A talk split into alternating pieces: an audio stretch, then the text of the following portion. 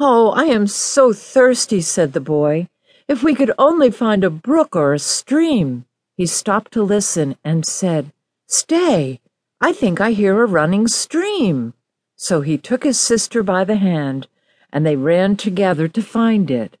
Now, the stepmother of these poor children was a wicked witch. She had seen the children go away, and following them cautiously like a snake, had bewitched all the springs and streams in the forest.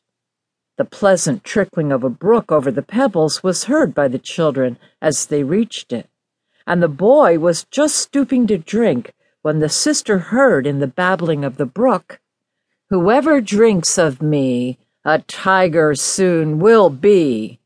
Then she cried quickly, Stay, brother, stay! Do not drink, or you will become a wild beast and tear me to pieces.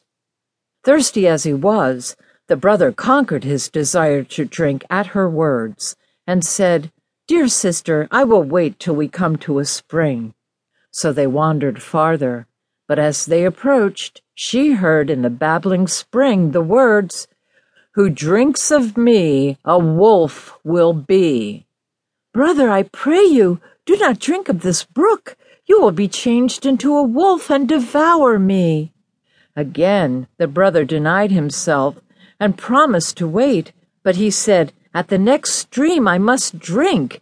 Say what you will, my thirst is so great.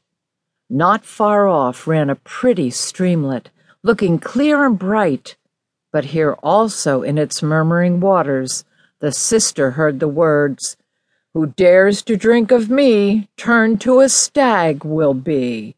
Dear brother, do not drink, she began, but she was too late, for her brother had already knelt by the stream to drink, and as the first drop of water touched his lips, he became a fawn.